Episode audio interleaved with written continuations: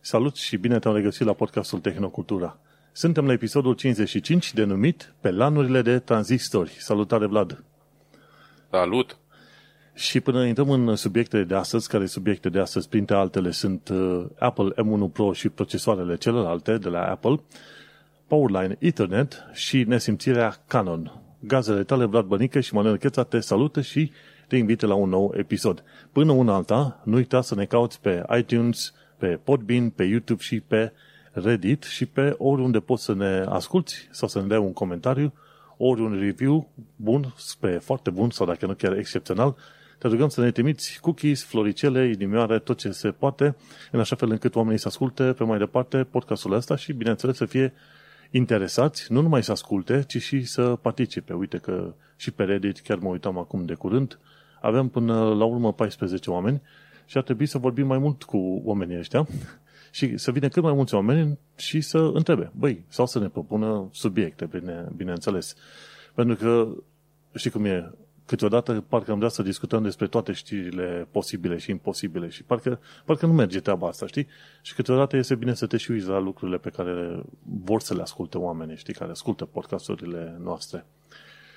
Și uite așa, pe oriunde asculti, nu uita să ne dai un like, share, comentariu ca să ajungă podcastul ăsta peste mări și țări cât mai departe.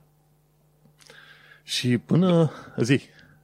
Da, asta vreau să zic și eu. Nu uitați că ne puteți oricând scrie, ne puteți contacta, um, ne puteți da sfaturi, ne puteți înjura, orice. Ne-ar plăcea să auzim uh, mai des de la voi ca să putem um, folosi ideile astea spre a îmbunătăți uh, podcastul nostru. Exact. Până și... la urmă, un podcast nu e nimic fără ascultătorii săi. Exact. Și gândește-te că până la urmă podcastul ăsta a trecut prin mai multe iterații, am preluat idei pe unde am reușit și bineînțeles că le-am, le-am aplicat. Dar hai că am vorbit prea mult pe subiectul ăsta. Vreau să te întreb cu ce te-ai mai lăudat în ultima săptămână. Să nu spui că ai jucat Days din nou, Days Gone din, din nou. nu, nu, gata. Am terminat cu Days Gone. Oricum nu am avut timp de nimica m-am mutat, weekendul trecut a fost o nebunie totală, am fost numai pe drumuri, am făcut cred, peste 1000 de kilometri, cred că weekendul trecut, iarăși, um, ca să mut lucrurile și uite, acum sunt așa în, uh, între două locuințe, să zic așa, jumătate din chestii le-am dus la apartamentul nou, dar eu încă stau în apartamentul vechi, mai am vreo două săptămâni de stat pe aici și inclusiv setup-ul ăsta meu, calculatorul și tot e împărțit uh, în două jumate a rămas aici, jumate am dus acolo, cât să mai putem lucra de acasă aici când, uh, cât e nevoie. Știi, cam asta am făcut. Uh, n-am avut timp de mare lucru de altceva, în schimb uh, m-am jucat niște Hades. Uh, nu știu dacă ai auzit de, de jocul ăsta, e un joc din ăsta mai, mai indie, un, un roguelike, adică genul ăla de joc în care mori și trebuie să iei de la capăt, știi? Um, dar e foarte bine făcut, are o, un artwork interesant, o poveste din asta mișto inspirată din mitologia greacă și e, e interesant. Um, jocurile de genul ăsta roguelike mă prind cam, nu știu, primele 10 ore maxim, după aia mă plictisesc să tot mor și, și renunț la ele. Dar uh, sistemul de level up în jocul ăsta și modul în care se desfășoară acțiunea e destul de interesant și mi-a plăcut. Um, l-am jucat pe PC, mă gândeam dacă să-l iau și pe Switch, dar cred că nu merită să, să-l iau și acolo, că cu siguranță m-a renervat și nu l-a jucat suficient. Ideea e că e disponibil pe toate platformele, dacă sunt fani ai genului și care n-au jucat sau care n-au auzit încă de jocul ăsta, Hades, da, Hades se numește, uh, asta e recomandarea de, de joc a săptămânii și cam cea mai reușită așa printre picături să fac eu săptămâna asta. Ei, uite care este treaba cumva cred că ne-am vorbit undeva în universuri paralele, pentru că și noi ne-am mutat în perioada asta, adică chiar vineri. Vineri am, a fost ultima zi la vechea chirie și după aia tot vineri a fost prima zi la noua chirie. De și mute-te și chiar mă gândeam la un moment dat că am avut mai ales setup-ul ăsta de audio cu brațul ăsta de microfon și cu stație și cu totul. Sunt puțin cam cam prea multe, efectiv, e prea, prea multe fire, prea multe chestiuni și va trebui în curând să fac un uh, update, eventual să am un singur microfon cu, cu USB prins într-un uh, mic mixer fără să am nevoie de toate firele astea pe aici, într-o, cred că într-o zi o să pun, uh, cred că ți-am arătat și ție, Vlad, cum arată de la Behringer, toate Da, da, am și eu ceva similar. și cred că va trebui să mai tai din uh, instrumentar în așa fel încât să vom pot muta. Că atunci când am nevoie să fie mai ușor să instalez toate, toate fireraiele astea. N-am ajuns uh, să mă joc, niciun fel de joc, dar aici în locul nou care m-am mutat, e în UK, cel puțin în Londra, e o firmă se numește Hyperoptic. Iar ăștia au internet până la un gigabit pe secundă. Poți să-l iei, să-l iei și într-adevăr merge pe cum uh, spun ei. Când te duci pe, când te pui pe fir, într-adevăr un gigabit, iar când ești pe Wi-Fi merge până la 400 de megabits. Și uite-te cum uh, abia aștept să ajung în situația în care reușesc să downloadez un joc de 60-70 de meg- giga, pardon, în vreo 6-7 minute, știi? abia aștept. Da, mișto. Abia, abia am, teput, am reușit să fac setup-ul astăzi și o să-l probez zilele astea și pe aia probabil o să reinstalez. Nu știu dacă ți-am spus, dar jucasem la un moment dat Mass Effect. Începusem să instalez, uh-huh. am instalat Mass Effect Legendary Edition și mhm. jucasem uh-huh. unul și la un moment dat zic, hai că m-am plictisit, îl scot și să merg pe mai departe, că aveam alte treburi. Dar cred că îl vol, voi reinstala. Noul, noul Mass Effect, ca să zic așa, în varianta asta Legendary, e mai ușor de lucrat cu el și de să zicem, să te joci și acțiunile și tot ce vrei să faci. În fine, uh, nu s-a întâmplat foarte multe, nu s-au întâmplat foarte multe, dar adevărul este că ne-am mutat amândoi din loc în loc și totuși facem episodul ăsta la aceeași oră, uite, e șapte și ceva seara, într-o zi de marți. Noi ne-am ținut bine de podcastul ăsta, un an și ceva de zile, în aceea zi de marți, un episod nou pentru tot uh, boborul, cum se spune. Bun. Da, suntem uh, foarte dedicați dar, na, ce să-i faci? Trebuie. Trebuie și cu mutatul, trebuie să fim și aici prezenți. Până la urmă e, e datoria noastră. Exact. Bun, hai să trecem la știrile de astăzi. Unele sunt știri, unele sunt recomandări. De exemplu, hai că încep eu cu recomandarea mea, ca să zic așa. De pe Amazon de curând mi-am luat un Powerline Ethernet și de la TP-Link, care poate să transfere date cu 1,3 gigabits pe secundă. Acum, nu știu dacă ai auzit tu vreodată de Powerline Ethernet. Da, da, cum să nu știu de el. Mă, am fost și eu la un moment dat, mă gândeam dacă să cumpăr un sistem de ăsta, dar am renunțat și am luat ceva mai ieftin. În fine, te las pe tine să povestești și dacă mai avem timp, zic și eu după aia. Da. Păi, eu mă gândesc că o să avem destul de mult timp, că nu am foarte multe de zis. Powerline Ethernet e transmisia internetului prin uh, firele de curent electric din casă în același, în aceleași, să zicem, socket, cum se spune, trebuie că am lipsuri acum, în aceeași priză, de unde ții curent electric, poți să pui un adaptor special prin care tu îți transferi internetul de la router. Și în felul ăsta, tot așa cum ai curent electric prin aceeași priză, prin aceeași priză tu poți să primești și legătura ta de internet. Și Asta se numește Powerline Ethernet. De fel ai nevoie de două adaptoare. Nu știu dacă e altfel, dar știu că ai nevoie de măcar două asemenea adaptoare și trebuie să ai grijă ca firele și circuitele să fie create după standard. Dacă, de exemplu, se întorc, sunt puse pe, la un moment dat într-o priză sunt puse bine și în cealaltă priză sunt puse invers, cumva întors plusul cu minusul, uh, nulul cu faza, cum se spune, atunci s-ar putea să nu-ți meargă dispozitivele astea, știi? Trebuie să mergi într-un loc și să le folosești într-un loc în care, într-adevăr, uh, rețeaua electrică este făcută după standarde. Și ce, ce este Powerline Ethernet ăsta? Ai două adaptoare. Un adaptor îl pui în priză, priza cea mai apropiată de router, și atunci iei uh, cablul de, de Ethernet, îl pui din router în, în primul adaptor. Și atâta. După care al doilea adaptor îl pui mai aproape de calculatorul tău într-o priză. Din adaptorul respectiv iei un cablu de Ethernet și îl duci în calculatorul tău în portul de Ethernet. Și așa ai făcut legătura. Și ce se întâmplă? Mm-hmm. La un moment dat trebuie să apeși pe un buton, cum e la TP-Link, cam, cam asta trebuie să faci. Apeși un buton de sincronizare. Te duci la adaptorul 1, apeși pe butonul de sincronizare. După aia te duci repede la adaptorul 2 ca să apeși și pe la butonul de sincronizare. Și în felul ăsta în, ce știu, jumătate de minut, un minut, ceva de genul ăsta, ar trebui să se sincronizeze. Și atunci, datele care se transmit de la router la adaptorul 1 ajung prin firul de curent electric în adaptorul 2 și, bineînțeles, în calculatorul tău. Și povesteam cuiva treaba asta și se părea SF. Dar gândește-te că până la urmă firul de Ethernet, ce e? Sunt fire de cuplu prin care se transmit date dintr-o parte în alta. Bineînțeles, sunt un mod specific. Așa că nu trebuie să te mire că până la urmă reușești să transmiți internet, inclusiv prin firele electrice din casă. Și știi care e partea foarte bună, foarte simpatică? Nu contează unde în casă, atâta timp cât ești după transformator. Deci fiecare casă, fiecare casă are undeva un transformator. Și atunci transmisia asta de date prin fire electrice nu merge dincolo de acel transformator al casei, știi? Doar în interiorul casei. Ai o casă cu vreo două etaje, pui adaptorul numărul 1 în locul potrivit de lângă router și atunci ce se întâmplă? Adaptorul 2 te duci undeva înspre pod și îl pui acolo în priză și de acolo ai legătură prin fir. Gândește-te, prin Wi-Fi, în mod normal, ar trebui să ai AP, uh, repeatere de internet. Să le pui la fiecare etaj ca da. la un moment dat semnalul să fie uh, repetat și transmis. Cu asta nu. Ești prin fir. Și atunci când ești prin fir, îți iei internetul cam la aceeași viteză prin care ai primi-o dacă ai fi pe fir normal.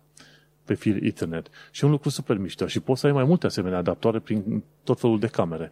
Și atunci oamenii primesc uh, acces la internet prin uh, uh, prize de curent electric. Și de curând... Da, e... Da. Spune, nu, nu vreau să te întreb.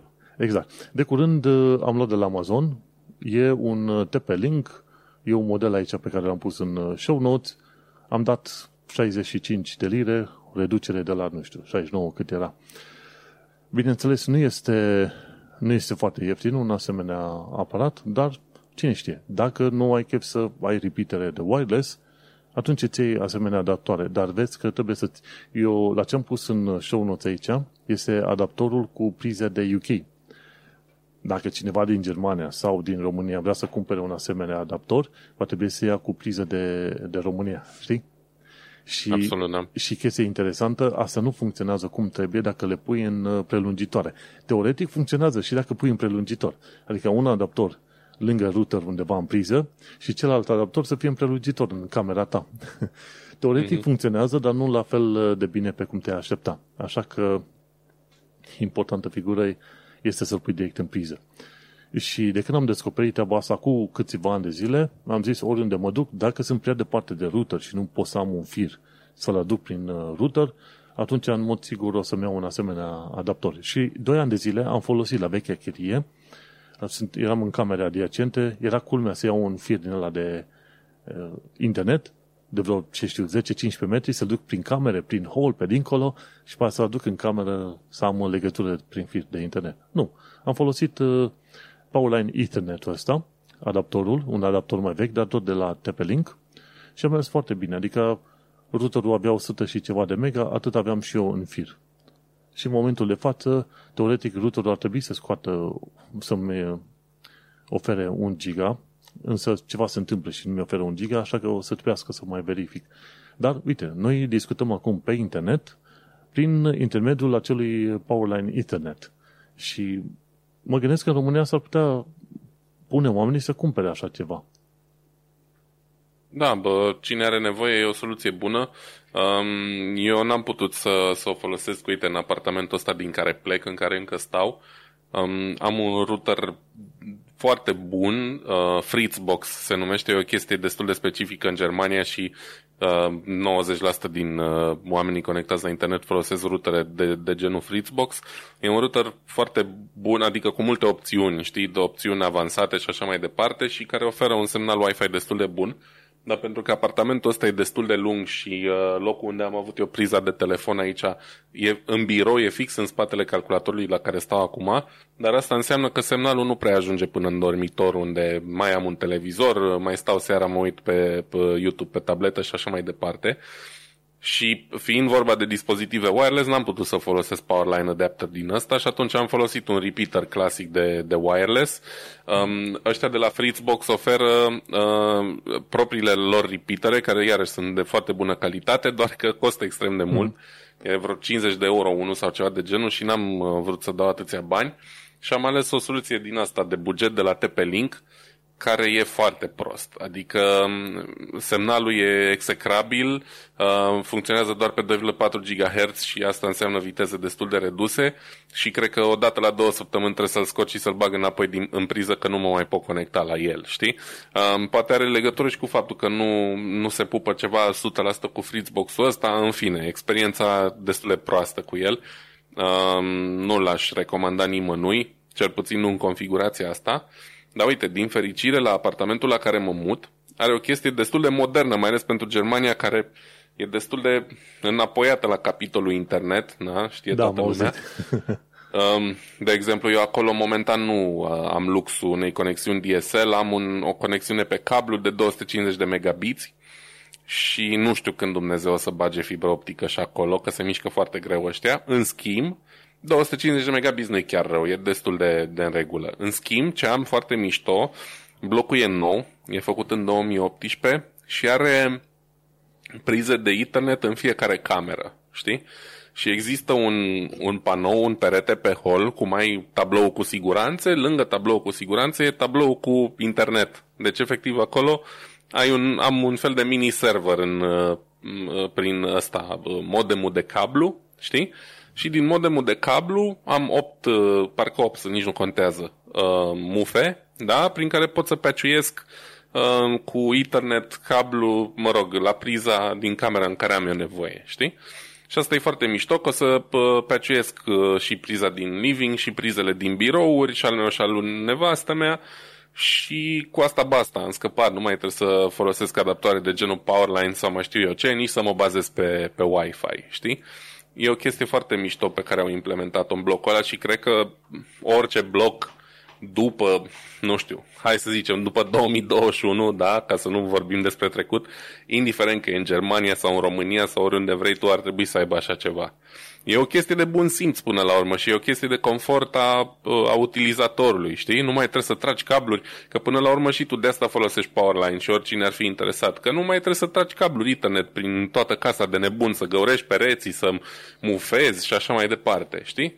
Ai o soluție centralizată care te scutește de multe bătăi de cap. Uite că tot ai pomenit, uite, ne-am uitat noi aici, încă, încă învățăm cum funcționează noul bloc, pentru că noi ne-am mutat într-un loc destul de nou, ridicat abia acum un an, așa că probabil ar trebui să verific și pe aici cum e conexiunile prin, uh, prin uh, perete direct și să mă uit. Poate până la urmă nici nu-mi trebuia Powerline Ethernet, dar l-am luat din timp ca să mă asigur că până la urmă totuși am un internet oriunde mă duc și să nu trebuiască să caut cabluri noastre. Dar uite, vezi că mi-ai dat de gândit acum să trebuiască să verific uh, în perioada asta, știi? Și să mă uit. Mie mi-a sărit în ochi că efectiv, efectiv lângă prizele de curent am prizele de net, știi? Adică nu aveam cum să le ratez. Le-am văzut de când am vizitat prima oară apartamentul și mi s-a părut genial, adică chestii care te fac să te gândești, bă, de ce nu au toate blocurile chestia asta, știi? Mai ales că vorbim de blocuri noi. Uite, vezi, un sfat uh, foarte bun de care nu știam. O să văd, uh, o să văd ce reușesc să fac, nu neapărat astăzi, dar probabil zilele astea, pentru că acum nu vreau să stric uh, aparatura și legătura mea de internet ca să reușesc să fac podcasturile noastre, ăsta al nostru și pe ăla altul în român în Londra după ce reușesc să înregistrez podcastul de față. Dar atât. Cine vrea, uite, poate să ia un Pauline Ethernet de la TP-Link și zice că ajunge până la vreo 300 de metri distanță. Poți să ai o, o, un fel de bucătărie de vară și să ai un laptop cu internet acolo. Dacă e pe aceeași rețea cu casa, poți să ai inclusiv până acolo internetul. Îți dai seama. E, tehnologia a ajuns departe. La un moment dat vorbeam cu cineva care era, vorba aia, expert în uh, elect- chestiuni electrice, adică să pună fire în casa omului, efectiv. Și era mirat că există un asemenea dispozitiv. da. Um, țin minte când au apărut sistemele astea, cred că au minim 5 ani, poate chiar mai mult de când sunt pe piață. Și primele variante erau așa, 100 de megabits, timid, știi, mergeau destul de prost și uh, na, nu erau perfecționate și uite că acum s-a ajuns să, să poți folosi conexiuni gigabit fără probleme cu ele.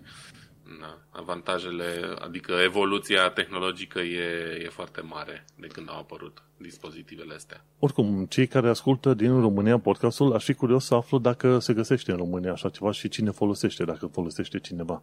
De găsit se găsește cu siguranță, știu sigur că se găsește, uh, dar sunt și eu curios câtă lume folosește sau a folosit uh, dispozitive de genul ăsta versus uh, dat găuri în pereți și tras cabluri internet prin, prin casă. Chiar, chiar aș fi interesat. Pentru că e o soluție la care nu te gândești din prima, știi? Uite, noi avem altfel de, de situații. Noi stând în chirie, nu știu cum e acolo, la mine eu aș putea teoretic să dau găuri prin pereți, dar evit să fac chestia asta, știi?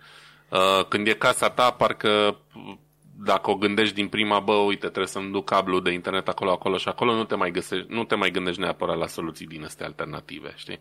Da. Cum ți-e, cum ți-e norocul, ca să zic așa. Uh, hai să ne uităm la următoarea știre, de la Apple, de exemplu. Hai să vedem cât de norocos te simți tu că ai cumpărat Apple M1 atunci față de ce au scos ăștia pe piață acum. Uh, mă, n-am o problemă cu asta, pentru că oricum n-aș fi dat mai mulți bani decât am dat la momentul respectiv pe el. În fine, e vorba de faptul că aseară, luni, Uh, vezi cum se nimerește tot timpul uh, ăștia de la Apple lansează produsele înainte de podcastul nostru ca să putem da știrile la cald. Um, a fost lansată noua generație de procesoare M1 uh, numite M1 Pro, respectiv M1 Max care sunt uh, efectiv niște variante mai mari și mai uh, forțoase ale procesorului M1 pe care l-au lansat anul trecut, um, cu noua generație MacBook Air și MacBook-urile Pro de 14 inch. Um, ei bine, acum generația asta nouă de procesoare are uh, Uh, rolul de a înlocui procesoarele de la Intel pe care le foloseau cei de la uh, Apple pe MacBook-urile Pro, alea puternice, da? Uh, Mac-urile Pro uh, de 14 inch, alea scumpe și alea de 16 inch. Um, și vorbim de niște procesoare um, pe aceeași tehnologie de, de 5 nanometri uh, lansată pe procesoarele M1 anul trecut, da? procesoare proprietare Apple cu arhitectură ARM, și ce să zic, numai lucruri de, de bine despre procesoarele astea um, oferă mai multe nuclee performante decât uh, varianta lansată anul trecut, uh, de două ori mai multe nu, nuclee grafice, sunt o grămadă de detalii date inclusiv în articolul ăsta de la Anantec, um, care pe hârtie sună foarte bine, dar n-are rost să plictisim lumea cu, cu cifre. Um, important lucru e că cei de la Apple zic că performanțele generației ăsteia de, de procesoare sunt de aproape două ori mai mari decât uh, cel mai puternic procesor mobil oferit în momentul de față de uh, concurență, na, în principiu decât concurența de la Intel, în condițiile în care consumă cu 70% mai puțin curent electric. Deci, de fapt, uh, despre asta e vorba foarte, uh, foarte mult la generația asta nouă de procesoare de la Apple nu doar că sunt mult mai puternice decât, uh, decât concurența bazată pe arhitectura clasică x86, dar fac chestia asta consumând mult, mult, mult mai puțin uh, energie electrică, ceea ce înseamnă automat o durată mult mai mare de viață a bateriei, economii cu energia electrică pentru cine e important și ar trebui să fie important pentru noi toți, pentru că nu vorbim doar de bani, uh, deși și aia contează că toate lucrurile s-au scumpit și iarna asta o să plătim de să ne, ne iasă pe nas facturi. Și, na, până la urmă, pentru cei care chiar au nevoie de performanțele astea, procesoarele M1 Max sunt alea cele mai puternice, cu GPU cu 32 de nuclee, 8 nuclee performante și 2 eficiente. Au făcut arhitectura asta hibrid și chiar ieri sau azi văzusem că urmează și Intel să lanseze Um, în curând niște procesoare din astea hibride x86, adică hibrid înseamnă cu două sau mai multe nuclee um, high efficiency, adică cu consum redus de energie, dar performanțe mai slabe și uh, separat nuclee high performance, da? cele în care uh, consumul de energie nu mai contează, importantă e performanța.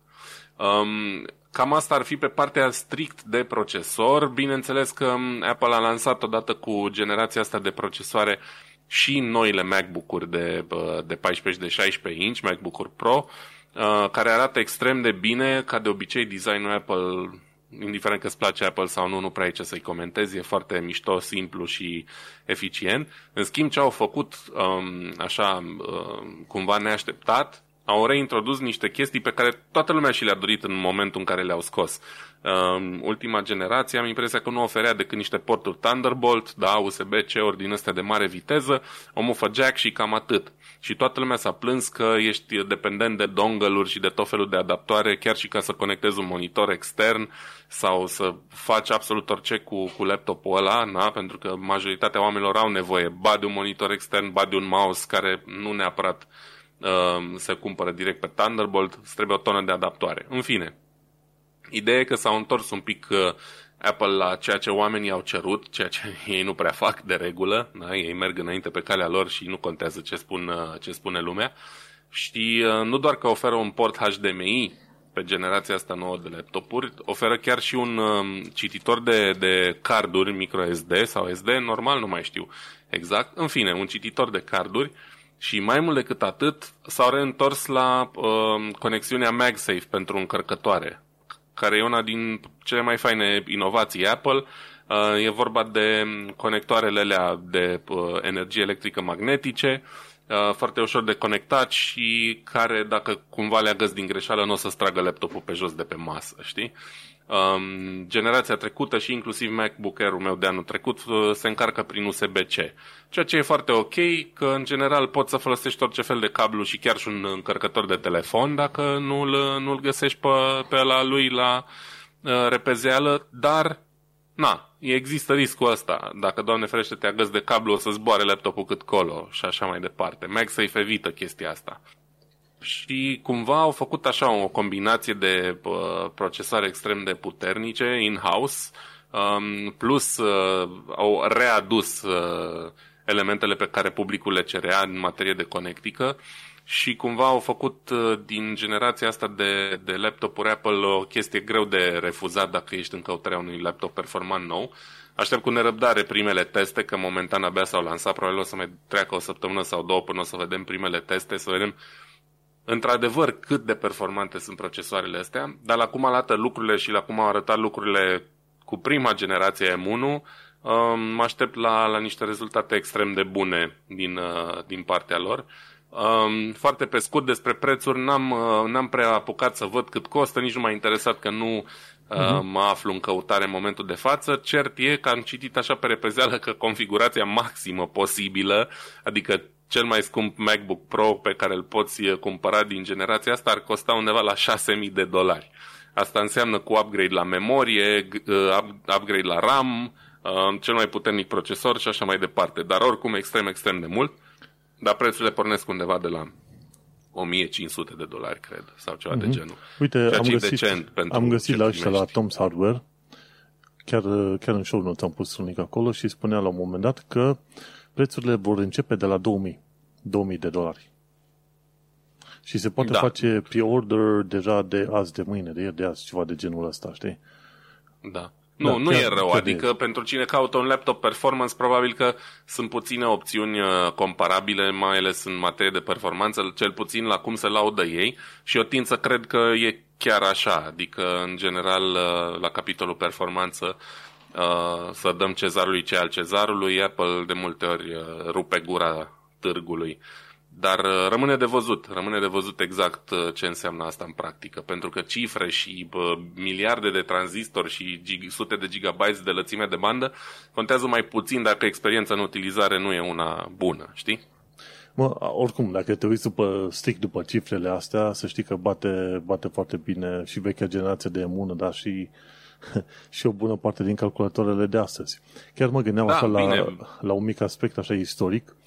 Prin 2015 aveam, uh, încă aveam emisiune la TVS Brașov și chiar am pus în show notes un link către episodul numit Calculatoarele, sezonul 1, episodul 5, în care făceam un, un mic istoric al calculatoarelor pe acolo, știi?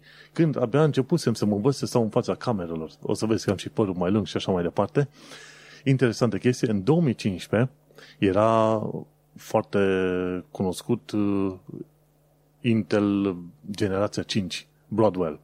1,3 miliarde de tranzistori și lum- toată lumea se, se dădea cu fundul de pământ, să ziceau, să ajungi la un miliard și ceva de tranzistori este un lucru extraordinar de bun, e incredibil. Unde am ajuns noi ca tehnologie? 2015. Șase ani mai târziu suntem la Apple, care în versiunea aia altă, cum îi zice, M1 Max, ajunge la 57 de miliarde. Nu de 10 ori mai mult. De 50 de ori, aproape, ce, de 40 de ori mai mult. De 40 de ori mai mulți tranzistori. Bineînțeles da, că, e impresionant. că te, atunci când te uiți la dimensiunea în sine a procesorului, sunt sigur că este mult mai mare față de cum era Broadwell, ca suprafață reală, știi? Dar totuși, 57 de miliarde de tranzistori ca să ai acolo, e un lucru extraordinar de mare. Și gândește-te, când zice 400 de gigabits pe secundă memorie și merge până la 64 de giga de memorie, nu știu acum, mă, mă gândesc că fi memorie ce? DDR4 cel puțin, ceva de genul ăsta, nu contează. La Cred că 64 da. de giga, la 64 de giga este numai bine Gândește-te, uite, dacă vrei să te, să te pui să faci lucrări în uh, video editing, Photoshop, ce vrei tu, pentru că în, în mare parte chestiile astea de Apple sunt orientate către productivitate în genul ăsta. În genul ăsta. Oamenii o să-și ia probabil un M1 Pro sau M1 Max, pentru că acolo dacă editezi un fișier, o imagine din aia de 50 de mega pe 50.000 pe 50.000, cine știe să faci un poster din aia super simpatic în Photoshop, să ai nevoie de enorm de multă memorie, nici nu știu dacă ți ajunge 32 de giga, trebuie să te duci probabil pe la 64 de giga. Și oamenii vor plăti banii ăștia. Da, pentru cine are de gând să le folosească productiv laptopurile astea, probabil că și merită banii, știi? Mm-hmm. Pentru mine e mai mult decât suficient MacBook Air-ul ăla. Până la urmă M1 uh, simplu e doar versiunea de bază a lui M1 Pro și M1 Max. Nu vorbim de o generație nouă neapărat de procesare, e, o gener- e aceeași generație de procesoare cu mai multe nuclee și probabil ceva îmbunătățiri, ceva optimizări, știi? Adică da. versus 8 nuclee câte are M1 Classic, de aici uh, la M1 Pro Uh, poți Mai e avea două, până da. la 10, dacă nu mă înșel, și la M1 Max până la 32, știi? Deci vorbim iarăși de, de aplicații destul de Ah. intensive pe partea de Te procesare. referei la GPU cores, nu, nu CPU cores. Că aici, în, la Tom's Hardware, e un tablou chiar foarte fain, tabel, pardon, are CPU cores, M1 are 8 nuclee și M1 Max merge la 10 nuclee. Dar Da, la cred, GPU, că am, cred că am zis Da. greșit, da. la nuclee de GPU, M1 are până la 8, M, M1 Pro are până la 16 și M1 Max are până la 32. Da, E- am, e am ceva. citit eu greșit, Da, așa da. e. E, e ceva acolo, e ceva. Pentru cine vrea să dea banii aia. Sincer, dar fiindcă eu îmi fac mai toată munca de acasă, să am 5.000 de dolari, bineînțeles când fac un uh, dispozitiv pe Windows, clasic, îmi iau un procesor cât se poate de bun și de diferența aia pot să am și eu 64 de giga de RAM și cine știe, un RTX 3090 Super Plus TI, știi, adică toate la un loc, la banii ăștia 5.000 de dolari, îți dai seama cât este. Dar vor fi oameni Da, care bine. vor plăti, știi? și E, e foarte important uh, modul în care îl folosești, uh, pentru ce fel de aplicație ai nevoie. Iarăși, eu nu recomand niciunui utilizator casnic să dea banii pe așa ceva, decât dacă efectiv nu are nimic mai bun de făcut cu ei. Dar pentru un profesionist care are nevoie să facă editare foto-video on the go, da, pe drum sau mai știu eu, în ce situații, un PC evident că nu-l, nu-l aranjează neapărat, știi? Și atunci, uh, într-un Exact. laptop, na, și 57 de miliarde de, de, de tranzistori. Bineînțeles, pe mine mă fascinează din când în când să mă opresc să mă uit. Băi, asta e o nebunie totală când vezi la cât de, câți tranzistori sunt puși acolo să facă toată treaba aia.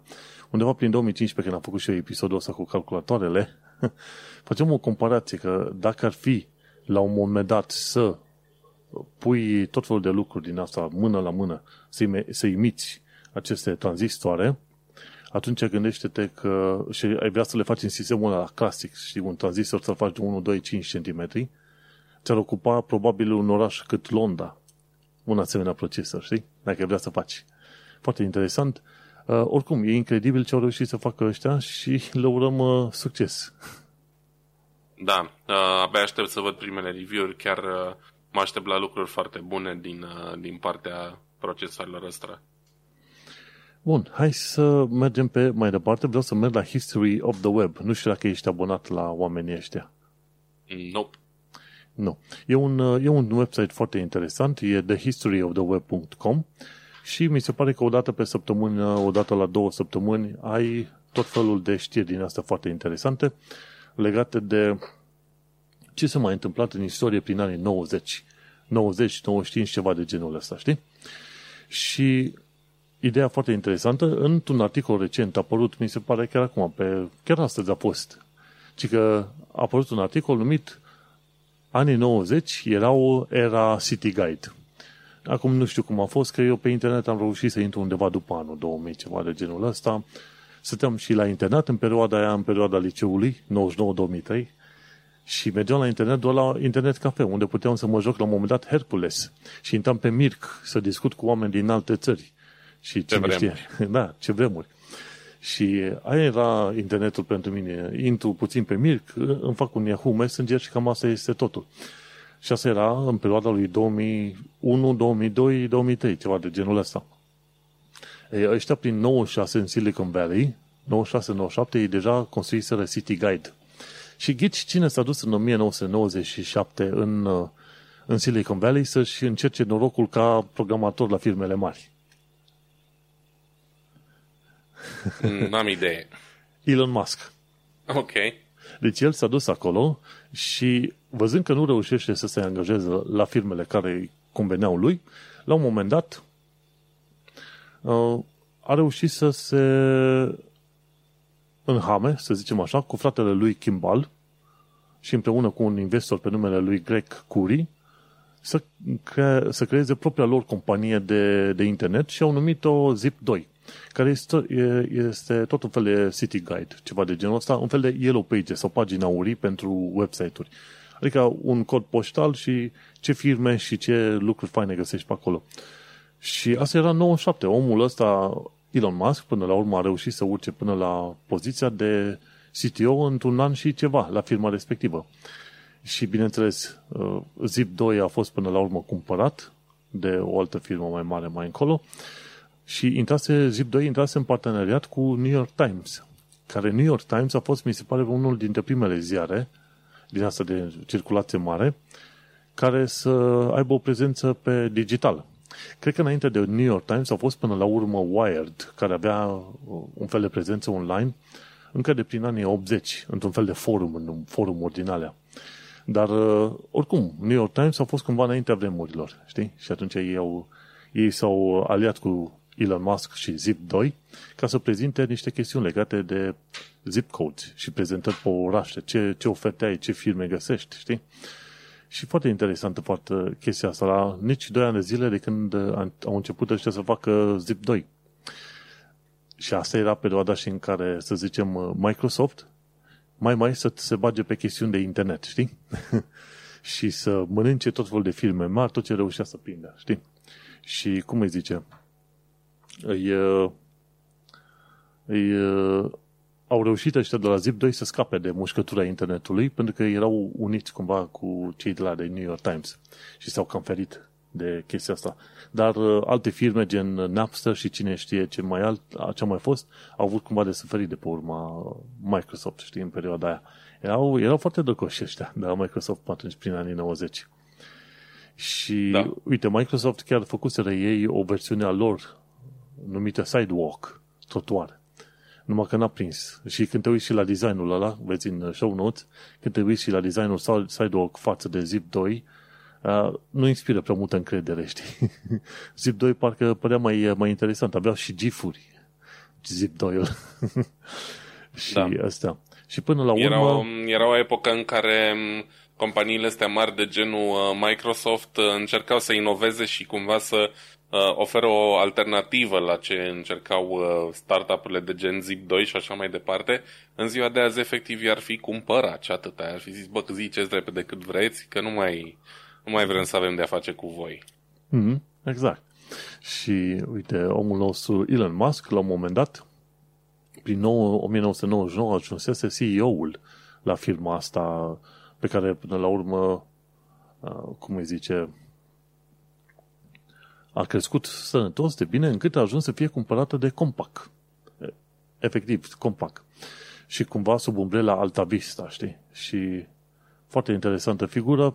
Până la urmă, deci în 1999, uh, după ce Elon Musk a vândut uh, Zip2, a avut niște bănuți și și-a făcut o altă firmă numită X.com, care firmă la rândul ei a ajuns să fie cumpărată de PayPal și așa mai departe. Și de acolo Elon Musk a reușit să facă și mai mulți bani și să ajungă în punctul în care să, zi, să zicem, îl cunoaștem noi pe astăzi cu ideea lui de a crea SpaceX și Tesla.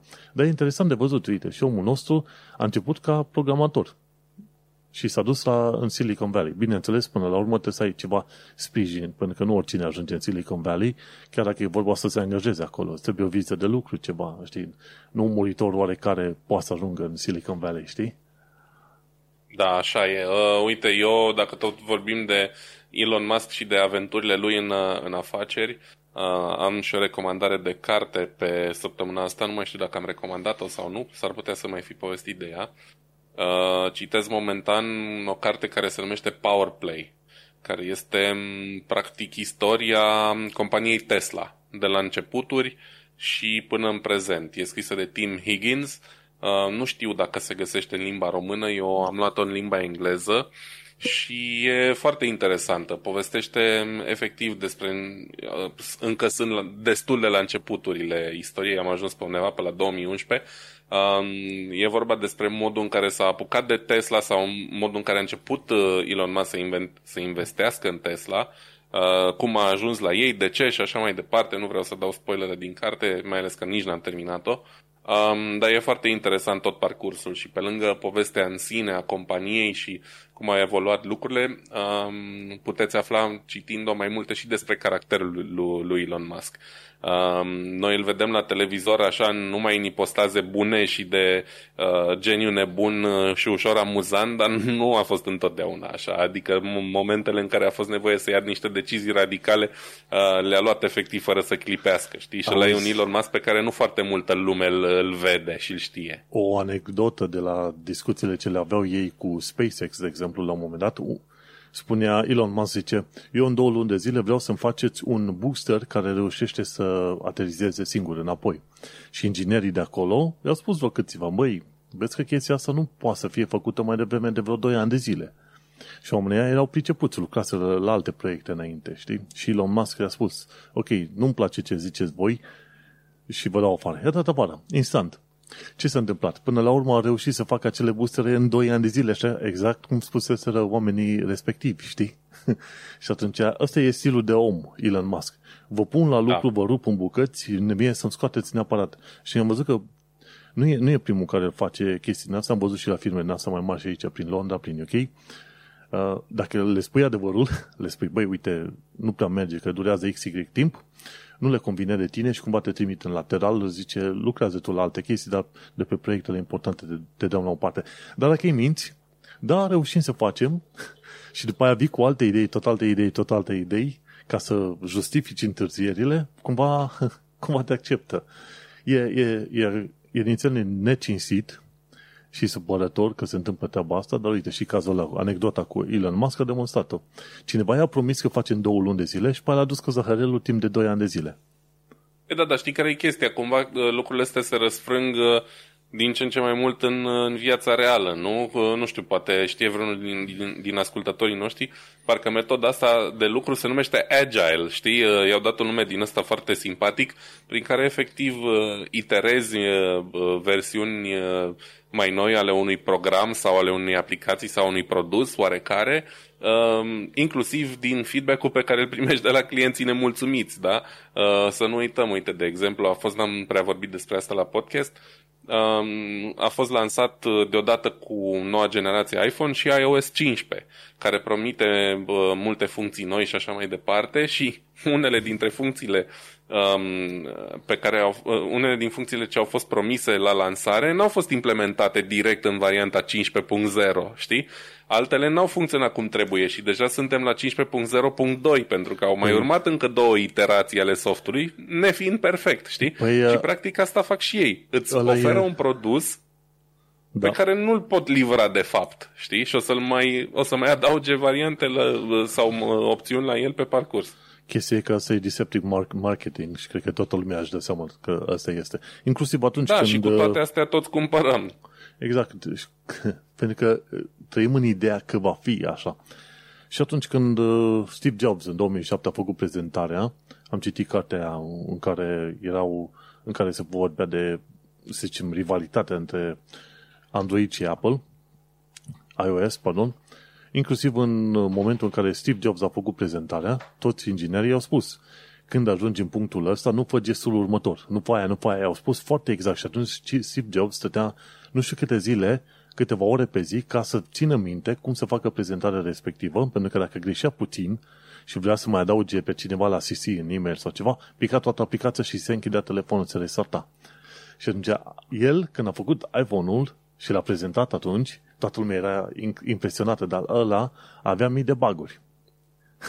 Înțelegi? Și toată lumea da. a, a, a, a mușcat gălușca asta cu visul iPhone, au cumpărat la pe bandă rulantă și, bineînțeles, cum ai zis tu, au iterat. Dar asta nu e metoda Agile. Când noi aplicăm la muncă în web development Agile, aia nu e metoda Agile să spui ceva că faci în două săptămâni, deși știi că se poate face în ani de zile. Nu, aia e altă poveste.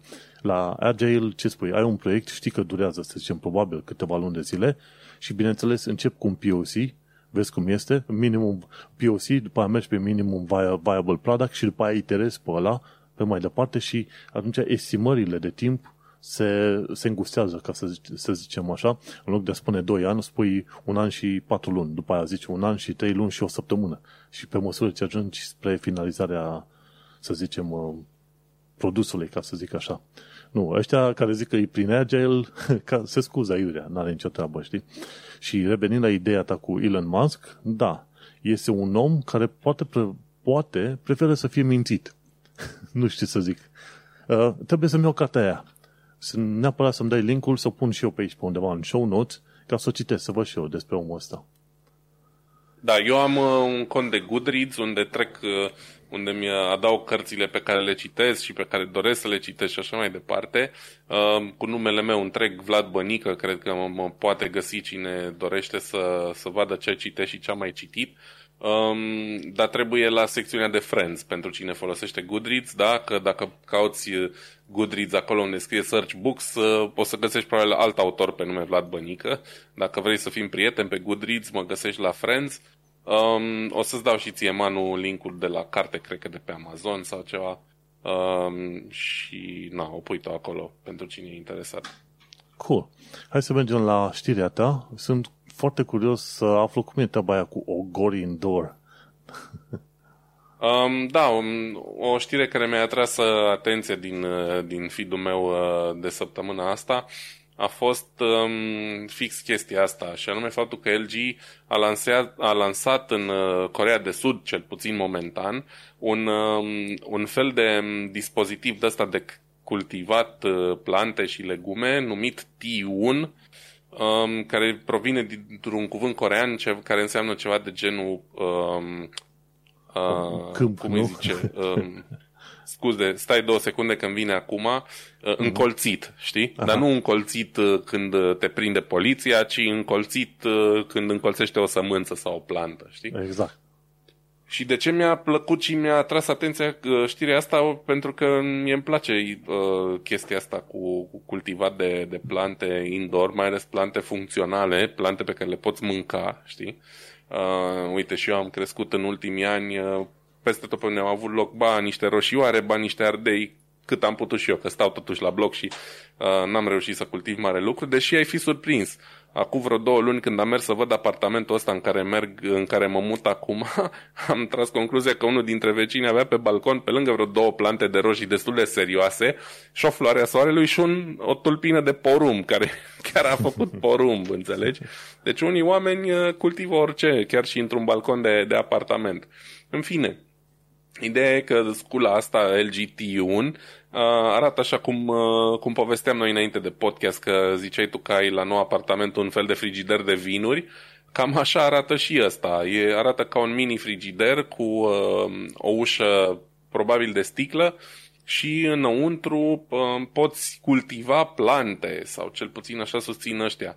Acum eu sunt un pic în dubii, uitându-mă în poza asta, cât de mari pot fi ă, plantele alea pe care le cultiv. Pare mai degrabă un dispozitiv de început, ă, de germinat, știi, sau de început o cultură pe care urmează să o transplantez undeva.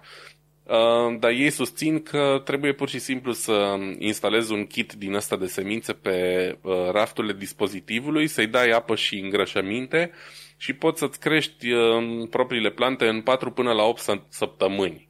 Deci e un fel de idee, am zis, un fel de ogor indoor, da? Pentru că e ca, un, ca o proprie grădină din asta de apartament sau de locuință, cum vrei să-i spui. Um, dar nu știu ce fel de plante or să crească în, în chestia aia, pentru că pare destul de mică. Adică, uite, eu am cumpărat anul ăsta cele mai mici plante de roșii pe care le-am putut găsi și tot sunt mai mari decât ar fi putut încăpea în, în chestia aia, știi? Poate niște sălățele, așa, niște tufe de, de da, pătrunjel ai putea să cultivi, dar ei zic că oferă nu mai știu cât, vreo 20 de feluri de semințe pe care le poți crește, pentru că ăștia de la LG vor vinde, bineînțeles, și semințe compatibile cu sistemul lor, nu poți să cumpere așa orice fel de... Bine, bineînțeles, tu poți să cumperi orice fel de semințe vrei, dar LG îți vinde deja semințe potrivite pentru aparatul ăsta. În schimb, ce m-a șocat e cât de scump e. E 1255 de dolari, um, ceea ce până la urmă pentru un aparat de genul ăsta e mult, adică e efectiv îl iei de fan dacă îl iei, pentru că nu o să-ți scoți niciodată banii aia cu cât de puțin poate să, să țină și să, să cultive el, știi? Na, ca idee o demonstrație din asta de tehnologie mai mult sau mai puțin uh, necesară sau mai mult sau mai puțin utilă. Eu sunt sceptic uitându-mă așa la poze și la ce scrie în articolul ăsta. Dar ideea e că, uite, unele companii, LG în, în speță, lucrează pă, și pe partea asta de indoor uh, plants, food, ce vrei tu, da? Că scopul nu e să pă, crești în el uh, mușcate, ci probabil ceva de mâncare, știi? Și poate nici aia, doar pe post de, să zicem, hobby, ceva de genul ăsta. Un și... hobby foarte scump, adică, cum să zic eu, să pui niște semințe afară sau într-un ghivece e mult mai ieftin. Poți să pui de 1255 de dolari miliarde de semințe unde vrei tu.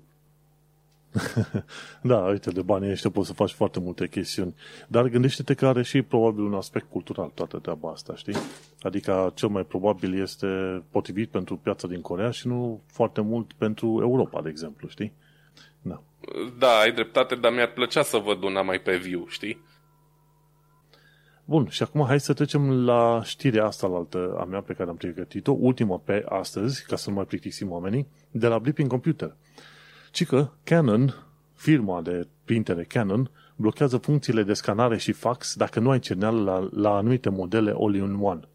Nu știu dacă au zi de știrea asta, dar atât de mult s-au scandalizat oamenii în America, încât uh, au început să dea în judecată Canon pe, pe chestia asta.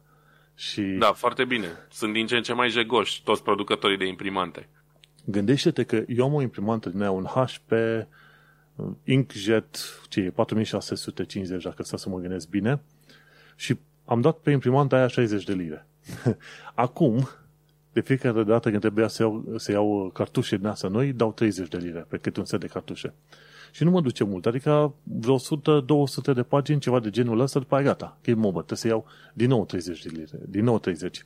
Și chiar am zis la un moment dat că vreau să cumpăr o imprimantă din aia cu, cu ink tank știi, cu un tank, din, cu un tank, cu un da, rezervor da, destul de mare. Și, eu. și chiar aia o să și facem. Cum am zis, vreau să fac un upgrade la tool astea de înregistrare pentru podcast și, bineînțeles, și la imprimantă. Sunt imprimantele alea care au ink tank, nu știu acum ce modele, dar ideea este că cu o asemenea imprimantă, mi se pare că am povestit de ea pe, în urmă cu vreo jumătate de an, dacă nu mai mult, poți să faci undeva între 1000 și 3000 de pagini să printezi. Și atunci merită. Bineînțeles, gândește-te că până la urmă plătești vreo 200-300 de euro pe o imprimantă din aia, pui ceneală suficientă și apoi mii de pagini le ai la dispoziție și o să fii foarte bine scăpat. Ei, cu asemenea tipuri de imprimante, Canon s-a gândit să facă o figură. De ce? E ce model? Zicea la un moment dat de modelul la Pixma MG6320. Mi se pare că e tot uh, din ala care are un ink tank, faci mii de pagini, dar după ce printezi mii de pagini cu modelul ăla, la un moment dat uh, ce se întâmplă? Nu-ți mai dă voie să scanezi și să faci, să trimiți fax. Și acum zic și mie, care e legătura între printare și fax? nu, oamenii, oamenii sunt super jegoși um, și o zic uh, cu toată responsabilitatea și încurajez toată lumea să nu cumpere imprimante de la nimeni decât dacă are super mare nevoie de ele și să-și facă foarte bine temele în legătură cu ce limitări are uh, dispozitivul respectiv. Pentru că cum să zic, ar trebui în primul rând să fie ilegal să condiționezi funcționarea unui scanner de o altă funcție pe care tu nu vrei să o uh, folosești la momentul respectiv. E ca și cum, nu știu, nu m-ar lăsa mașina mea să deschid porbagajul că n-am suficientă motorină, știi? Cum vine asta? Adică eu nu, nu, nu are noi, mă, n-are logică așa ceva, știi? Și um, toată chestia asta a început în urmă cu mulți ani când au început să te oblige și practic orice soft de imprimantă descarci e 90% uh, constrângere în a cumpăra cerneală de la ei și 20% drivere, știi? Uh, da. 10% drivere și tot așa. Deci uh, au devenit efectiv niște lacomi ca în multe alte domenii și tot ce vor e să te stoarcă de ultimul bănuț să cumperi cerneală nesimțit de scumpă la rândul ei și uh, să o cumperi doar de la ei și cumva treaba asta cu ink tank-urile era soluția, da? Că bă, mi iau o imprimantă, cu cartușe mari, umplu cerneală de unde vreau eu, când vreau eu, când am nevoie. Dar dacă reușești să facă și chestia asta și să te forțeze să bagi uh, cerneală în ea când, uh, când tu nu ai nevoie să printezi, vrei să folosești alte funcții, mamă, m-am enervat. Nu mai mm-hmm. continui că m-am enervat. Uite, uh, modelul Pixma MG6320 are cartușe din alea micuțe, cum și noi cu bureți înăuntru. Efectiv, eu au un fel de burete cu cerneală, că nu sunt chiar așa. Și au un alt model care e iarăși în discuție, Pixma MX710, ăsta care are ink tanks.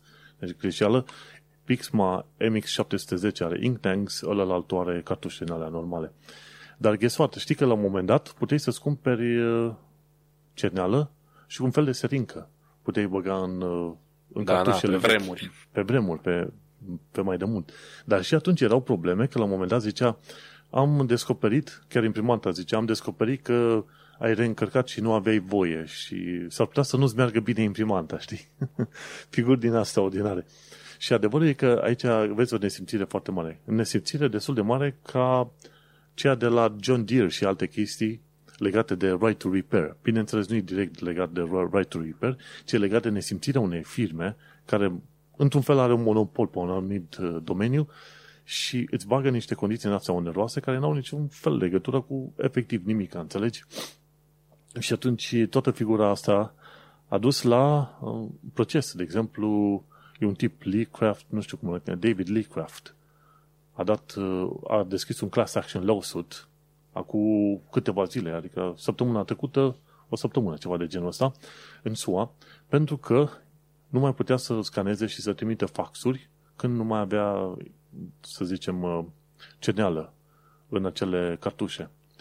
Și class action lawsuit, asta înseamnă că sunt procese în care mai mulți oameni se întâlnesc, se strâng la un loc, să dea în judecată o anumită entitate, o persoană și așa mai departe.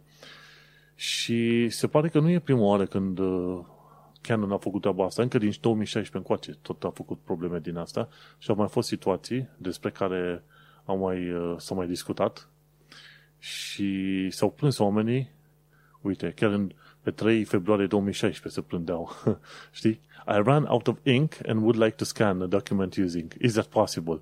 Deci oamenii întrebau, băi, nu mai am ink și pot, îmi permis să scanez. Băi, de care e legătura? Și aici este o chestie foarte interesantă și bun de știut când îți iei imprimantă și cred că orice fel de obiect pe care le iei, trebuie să te uiți la tot setul de funcționalități și să vezi dacă sunt condiționate. Sincer, eu ca client obișnuit, eu nu ar trebui să mă uit la treburile astea. Efectiv, nu ar trebui să mă uit. Și mă bucură că există uh, procesul ăsta și ce o să fie, o să fie un proces care se va termina, termina în settlement. Adică nu să se ajungă în punctul în care judecătorii să dea un verdict, ci până la urmă, Canon până la, la urmă cred că va, va schimba niște drivere în așa fel încât să permită să scaneze oamenii și va da niște sute de mii, milioane de dolari aici colo ca să, ca să scape de problemă, știi? Nu cred că se ajunge până la urmă la judecată în toată regula. Dacă chiar ne duce până la judecată pe mai departe, înseamnă că sunt nițel cam proști. Dar uh, asta este problema când vezi că anumite companii se cred prea mari. Și, efectiv, și mi se pare că nu ar fi primii care, se, care au făcut treaba asta. Și interesantă chestie, uite, că procesul ăsta a fost uh, deschis la New York și se cer 5 milioane de dolari în, uh, în pagube, de tot felul de chestii, știi? 5 milioane, uite așa mă, dă-i SAPI. Și ăștia de la Beeping Computer au contactat Canon USA să, să primească un punct de vedere din partea lor, dar n-au primit. Știi? Dar adevărul e că și pe Twitter am văzut la un moment dat oamenii promovau articolul ăsta, chiar de la Beeping Computer, și spune nu toți eroii poartă costume speciale de supereroi. Știi? Unii dintre ei dau în judecată firmele nesimțite. Și tipul ăsta ori a avut bani, ori a avut curaj, nu știu cum, de a dat până la urmă în judecată Canon. Și n-ar fi primii. Adevărul e că orice fel de firmă care face treburile astea să condiționeze o funcționalitate de exist- existența alteia, care nu are nicio legătură efectiv, trebuie luați puțin la, șut, la șuturi. Și am vrut să pun chestia asta aici, pentru că noi, ca fani tehnologiei, noi ne gândim și la tehnologie în sensul de libertatea de a folosi, libertatea de a experimenta, libertatea de a te bucura de un obiect în uh, toate modurile posibile pe acolo, știi? Și noi o să scoatem în evidență de, de fiecare dată când putem firme care fac asemenea mizerii, pentru că e o nesimțire extraordinară. Acum eu nu o să merg până în punctul în care să zic nu lua de la Canon, nu lua din alte părți, nu, ci uită-te foarte bine dacă cumva anumite firme limitează funcționalitatea A de existență sau funcționalitatea B, de exemplu, știi? Și până una alta, uită-te la modele și probabil cum poți tu trebuie să eviți anumite modele de la Canon. Este o nesimțire extraordinară și trebuie cineva să le arate degetul așa. Um, e, cum să zic eu, imprimantele moderne sunt niște catastrofe din toate punctele de vedere, mai ales astea din, uh, din gama de preț uh, uh, entry level, să zicem, adică tot ce până într-o sută de euro. Sunt catastrofale. Um, sunt la a treia imprimantă în mai puțin de trei ani de zile. Uh, am avut una de la HP care n-a costat mulți bani, dar am zis, bă, e suficient pentru ce îmi trebuie mie, că eu printez o foaie, două pe uh, lună și mai am din când în când de scanat niște acte și e suficient. Um, am avut probleme enorme cu conexiunea, am avut probleme foarte mari în a găsi drivere potrivite pentru ea și am asigurat că funcționează. Uh, era o imprimantă din asta wireless și ba nu uh, o detecta, ba nu reușeam să printez, ba numai probleme am avut. Apoi am zis, bă, nu mai cumpăr HP, cumpăr Canon, că eu acum 10 ani am avut o imprimantă Canon de care am fost foarte mulțumit. Era o chestie compactă, arăta efectiv așa ca un... Um, uh, Cutie cum mică, să da. zic eu, da, era uh, paralelipipedică, știi? I250 cred că se numea, cred că mai țin bine și, uh, și numele minte. În fine, o chestie super compactă care printa foarte bine, dar era doar o imprimantă simplă. N-avea scanner, n-avea nimic, nici n-aveam nevoie pe vremea aia. Și am zis, hai că încerc un Canon. Am luat un Canon ceva mai scump, care are și pe funcție de, de printat față verso, că am zis, bă, mai economisez niște hârtie printând chestii față verso. Iarăși, dezastru. E ceva mai bună decât aia de la HP, dar durează o veșnicie până printează prima foaie, efectiv zici că dă naștere. Um, și e îngrozitoare cerneala, se duce suficient de repede, cartușele sunt prea scumpe și așa mai departe. Și urma să-mi cumpăr acum după mutarea asta, să uh, caut să donez imprimanta asta și să-mi iau una cu uh, rezervoare din ele de cerneală, cum ai zis și tu. Nu eram hotărât asupra unui model sau unei mărci, dar cred că trebuie să-mi fac extrem de bine temele, pentru că după câte se pare, um, ce ai spus tu acum s-ar putea să nu fie izolat la Canon, știi? Și s-ar putea să se să extinde destul de mult pe, pe o gamă largă de produse și atunci trebuie neapărat să, să-mi fac bine temele înainte să dau banii pe ceva, pentru că nu e posibil, chiar nu e posibil și uh, oricât am, uh, am vrea noi să înjurăm toate organismele astea, Uniunea Europeană, state, etc., uh, faptul că ele există înseamnă că cineva la un moment dat o să ia atitudine împotriva practicilor de genul ăsta și pentru că nu, nu e normal. Când cumperi un produs, când l-ai cumpărat, da, ai dat banii pe el, toți banii, nu l-ai închiriat, nu l-ai luat în leasing sau în rate, trebuie să te poți folosi de el la capacitate maximă. Da, de la începutul până la sfârșitul duratei de viață. Și orice altceva Auzi... poate fi considerat o tentativă de înșelăciune. Și, și cu asta am terminat traiantul pe imprimante. Exact, a, asta ar fi, ar și trebui considerată. Oricum, când, a, când au deschis ăștia proces, au spus e deceptive marketing, ceva de genul ăsta, știi? Și o chestie nedreaptă pentru că nu permite omului să funcțio- folosească toate funcționalitățile pe cum era de așteptat. Dar cred că asta ar fi momentul în care să apară printer hackers ce se întâmplă, de exemplu, dacă nu pun uh, cartușele înăuntru, știi? Dacă nu pun cartușul înăuntru, poate o să detecteze că nu e înăuntru, dar mă lasă să scaneze. Și încep oamenii să se prostească pe acolo, să vadă cum găsesc ei workarounds. Sau ce se întâmplă dacă efectiv tai firele alea de la cartuș. Bineînțeles, e o prostie să le tai, că după aia nu mai poți folosi printerul, dar măcar ai scannerul, știi? Cine știe, curios da. să văd când o să apară niște printer hackers din ăștia. Dar de Nici măcar prin cap nu ți-ar trece care putea să-ți limiteze sau să-ți condiționeze una de alta. Deci nu cred că nimeni vreodată s-a gândit bă, oare dacă n-am cerneală mai pot să folosesc scannerul de la imprimanta asta? Efectiv, nu are cum să-ți treacă prin cap. Da, nu, nu trece. Eu am HP, uh, tot așa, conexiune prin wireless, sunt mulțumit, merge bine, N-am avut uh, la un moment dat uh, aproape deloc cerneală și am putut să scanez. Am mers pe mai departe cum trebuie. Dar adevărul e că acum sunt și eu cu teamă. Vreau să iau un, uh, unul cu ink tanks, ok? Să pot să pintez mai mult, că întâmplător am avut nevoie să pintez destul de multe chestii de curând și o să stau, bineînțeles, să, cu ochii în patru să mă uit pe tot, tot fel de review-uri, să văd dacă nu cumva undeva în termeni și condiții, efectiv, zice că o să-ți blocheze scanările sau, ce știu, faxul atunci când nu... Bine, faxul nu folosesc. Dacă idee, știi? e, e trist. E tristă, e tristă situația asta și asta arată modul în care au ajuns anumite companii să profite de pe urma oamenilor. Dar, oricum, am ne-am făcut datoria, am anunțat aici, oamenii trebuie să fie cu ochii în patru ca să se asigure și să fie mai protejați. Bun. Bun. Am terminat cu știrile principale, nu mai avem alte lucruri deocamdată. De ce? Pentru că, uite, efectiv, amândoi suntem cu casele cu sus în jos, mutați de acolo-acolo. Am avut niște subiecte pe care le-am uh, tratat. Uite, la subiecte scurte am pus un link către mini-documentarul calculatoarele făcut de mine la TVS Brașov, dacă vrei să vezi și tu, nu știu dacă ai reușit să-l vezi, făcut în 2015, 21 ianuarie 2015, atunci am lucrat filmulețul ăla, Eram mai tânăr cu vreo cât? Șase ani de zile? Ceva de genul ăsta. și acolo poți să vezi, are vreo 40 de minute aproape documentarul respectiv, făcut destul de frumușel și poți să te uiți că poate poate ajungea chiar și emisiune de ProTV la un moment dat, dacă găseam să promovezi a cine trebuie, cum pe unde trebuie emisiunea asta Tehnocultura în perioada respectivă, știi? Așadar, recomandare, uite-te, e playlistul de Tehnocultura, făcut la TVS Brașov, cu episodul Calculatoarele în show notes. Și am pus și recomandarea ta, Vlad, de carte, Powerplay, Tesla, Elon Musk and the Bet of, of the Century.